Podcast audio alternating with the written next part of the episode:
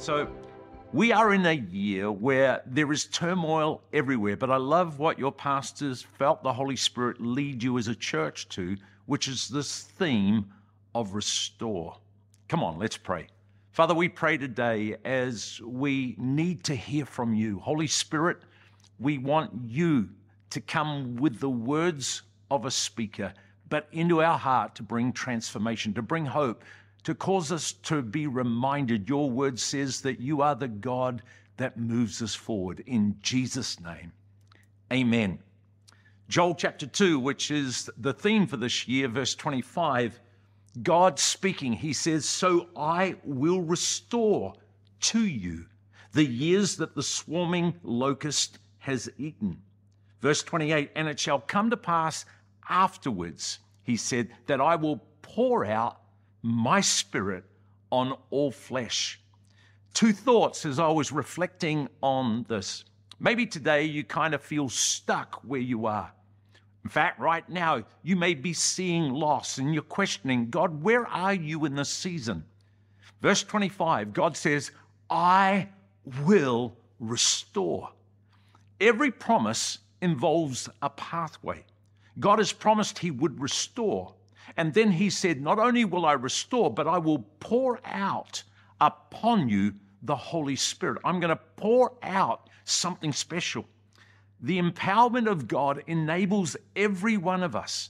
There are no special cases to see the power of God at work. Every one of us are included. Some time ago, we were buying a new property here in Auckland for the church. In fact, a very expensive five acre lot that's on City Fringe. It cost us $26 million just for the land. And so we bought the land and we submitted to the Auckland Council the building of our church. Their response was categorically no, it will never happen, not on our watch. And I remember after that saying, God, you led us to this point. What are we going to do? I said to the team, we are going to commit to respond to the council by putting an answer to every question that they had. It took us two years, a whole lot of money, and together we believed that we could stand on the promise of God I will restore and I will pour out. The great news after two years, they came back and they made the opposite call that they said they would never make. They said, Yes, you have got permission to build the church. See, I think when it comes to this thought of seeing God's restorative power, God is needing a response from us. It's what I call a bounce back spirit. And today I want to talk to you about restoration requires a bounce back spirit. I love studying people that have had significant lives. And one of the things I've noticed is they have a, an ability to bounce back when they feel stuck they bounce back. When they feel like the prognosis is negative, they bounce back. When COVID hits, they bounce back. I'm an avid watcher of sport, and I love for years the years that Michael Jordan was playing the, in the NBA in America. In fact, he played 1,072 games and he had an average score of 30.1 points average. If you're not into sport, it'll mean nothing. If you are, you're going, wow, a champion. But this is what Michael Jordan said. He says, I've missed more than 9,000 shots in my career. I've lost almost 300 games. There were 26 times that I was entrusted to take the game winning shot and I missed it. I've failed over and over and over again in my life, and that is why I succeed. In other words, he said, I've realized I've got to bring a response back to the challenges, the restrictions, the loss. When I feel locked down and I feel like there's no way out. The early church was exactly like that, surrounded by constant challenge. And I'm talking to you today, everyone at Life Unlimited Church, you know that God understands His power towards you. I will restore, I will pour out my spirit. And the enemy wants us to live in confusion, thinking that the hard sign or times, the hardships around us, are the times where it's what's the point of going on? Let me read to you about the early church. Romans chapter 8 and verse 35. Paul writes, Do you think anyone is going to be able to drive a wedge between us and Christ's love for us? There is no way, no trouble, not hard times, not hatred, nor hunger, not homelessness, not bullying threats, not backstabbing, not even the worst sins listed in Scripture. Because God said, I will restore and I will pour out my spirit. Verse 37 None of all of these things phase us because Jesus loves us. I love verse 38. I am absolutely convinced that nothing, nothing living or dead, angelic or demonic, today or tomorrow, high or low, thinkable or unthinkable, absolute nothing can get between us and God's love because of what Jesus or the way that Jesus, our Master, has embraced us. You know, I think in these times, God is looking for a generation that will believe His word, that God will restore what the enemy takes from us, and that we don't just have a fair weather faith. When everything's going well, we can trust God. No, we need to master more and more an increasing resilience.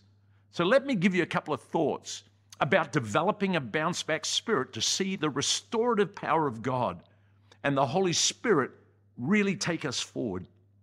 For me personally, I think the first thing is that all of us need to live a vision that supersedes the challenge. What am I saying? It's no good just living a survival Christianity. It's no good disengaging because of what you've been through. You need a purpose that has a like a magnetism that draws you into the future. Uh, about 10 years ago, my mum, she would have been uh, 76, decided to go into an old people's home. And I said to her, Mum, why are you going so early into an old people's home? You're 76, you got your full faculties, you're doing so many things. She looked at me and she said, Paul, I feel like God's saying that I need to go early. Now that dad's gone, I need to go early so I can get to know everybody that's there because that old people's home is going to be, for me, my mission field. I'm going to bring Jesus to them. She then went on, I think it was three months into it. I said, How's it all going, Mum? She says, Every Sunday night, me and another person are leading a Sunday night prayer group. You see, there is something about living a vision that takes you into tomorrow. I love speaking on vision. Vision is the ability to see a focused outcome within an unfocused reality. So you may feel right now that you don't know where you're going, and it's like the mist has settled in on your life.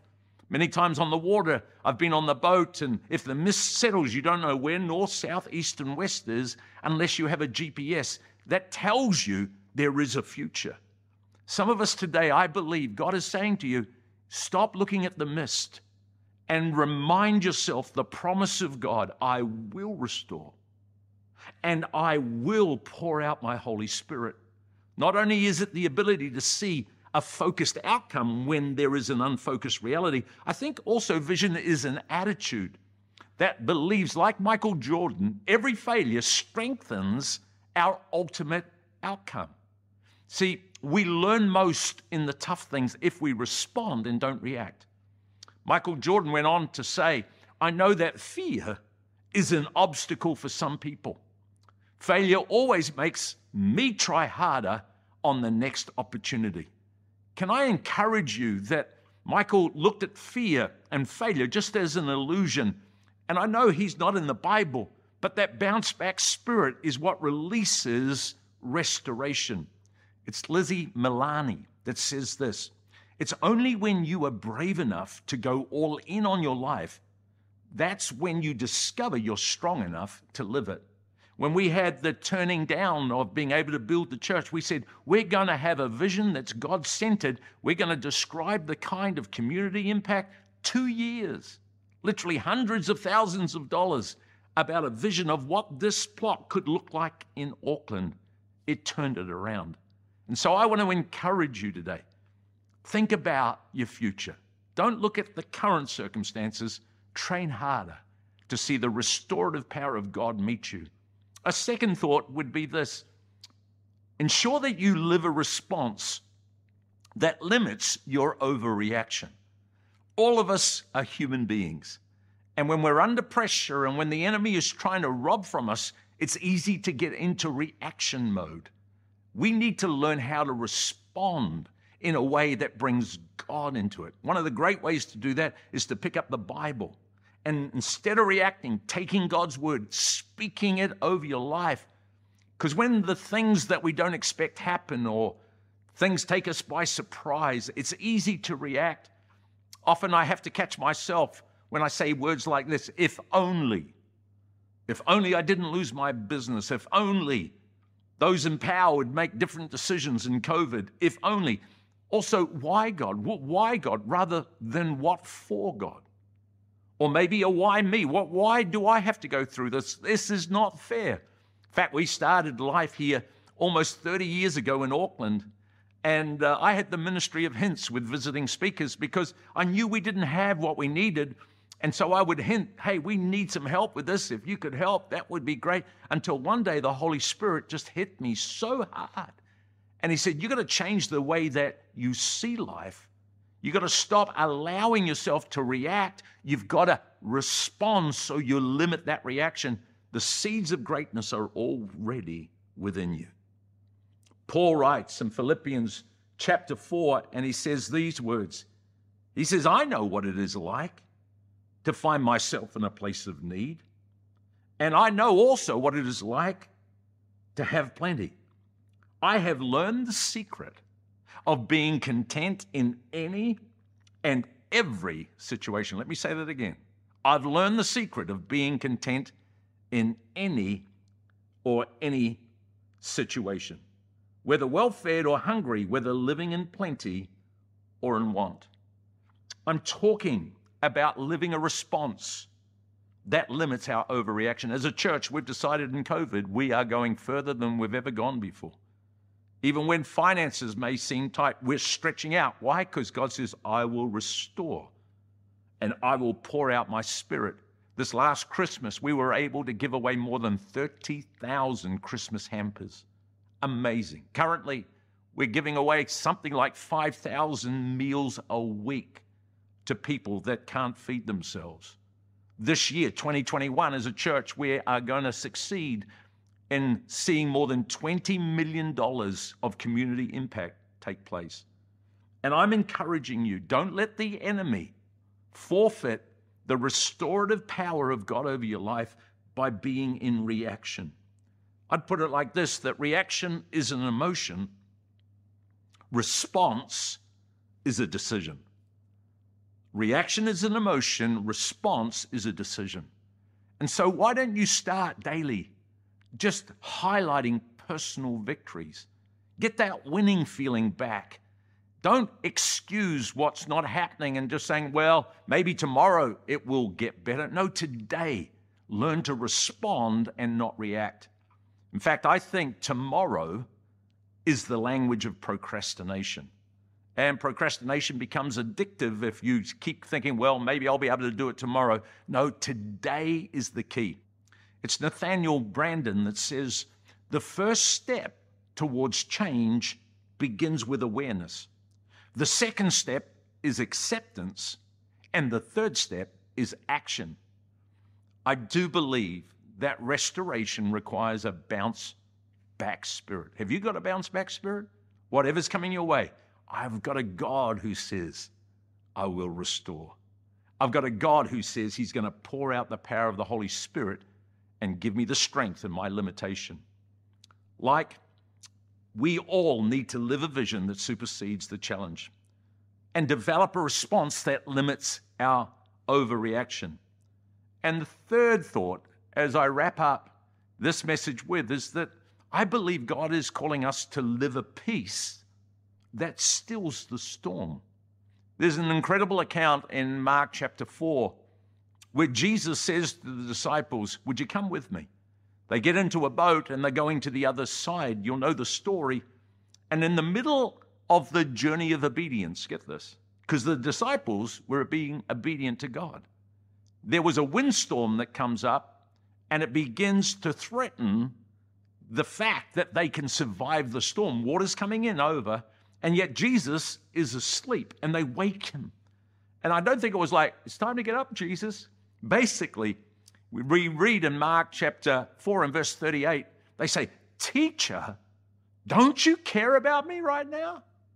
Don't you care about everything that's going wrong, everything that's come my way, that we are perishing? Don't you care? See, they had lost the ability to stay in peace according to God's word. And there is an authority that comes when we allow the Holy Spirit to remind us that God is in control. I'm learning more and more to be led by the Holy Spirit. I'm praying that you today, maybe you've gone through some things or fear is surrounding your world. And God is saying to you, No, w- would you just be still and know? I had this thought this week. All of us need to ch- tune into Still FM. You know how you have to tune into a new radio station? It's like we need to find Still FM where we stop and we allow God's voice I will restore. I will pour my spirit out upon you. You're going to have more than enough. You're going to get through this rather than the noise of what people are predicting. See, I think that when you find this place called peace, you're able to close your eyes and the air and your ears to possibility prognosis and the doomsday outcomes. There's so much in God's word that redirects us to this place called peace. James 1, verses 2 and 4. Would you consider it pre- uh, pure joy, my brothers, when you are involved in various trials, because you know that the testing of your faith produces endurance, but you must let endurance have its perfect work, so that you may be mature and complete, lacking nothing. Joshua, Joshua 1 9, I repeat, be strong and be brave. Don't be afraid and don't panic, for I am the Lord your God, and I am with you in all you do. 2 Corinthians 4 8 and 9, we are troubled on every side, yet we're not distressed. We are perplexed, but we're not in despair. Persecuted, but not forsaken. We're cast down, but not destroyed. I hope your spirit's beginning to build. Job chapter 17 and verse 9 the righteous keep moving forward, and those with clean hands become stronger and stronger. Today it's a time to get up and say, God, your word is true, and I need you to restore my situation. 1 Thessalonians 5 16 to 18, always be joyful. Come on. Always be joyful. Never stop praying. Whatever happens, give thanks because it is God's will in Christ Jesus. It's amazing how they awakened Jesus when they thought they were going to die. Verse 39 He arose, he rebuked the wind, and said to the sea, Peace, be still. He goes on and he says, Why are you so fearful, and how is it that you have lost your faith? To develop a bounce back spirit that is going to allow God's restorative promise to be our reality. I do believe we've got to live a vision that supersedes every challenge. Got to live a response that limits our overreaction, and we've got to live a peace, discover a peace that stills the storm. One final scripture is Philippians 4 and verse 6. It says, Be anxious for nothing but in everything by prayer and with supplication, with thanksgiving, let your requests be made known to God. And the peace of God, which surpasses all understanding, will guard your hearts and minds through Christ Jesus.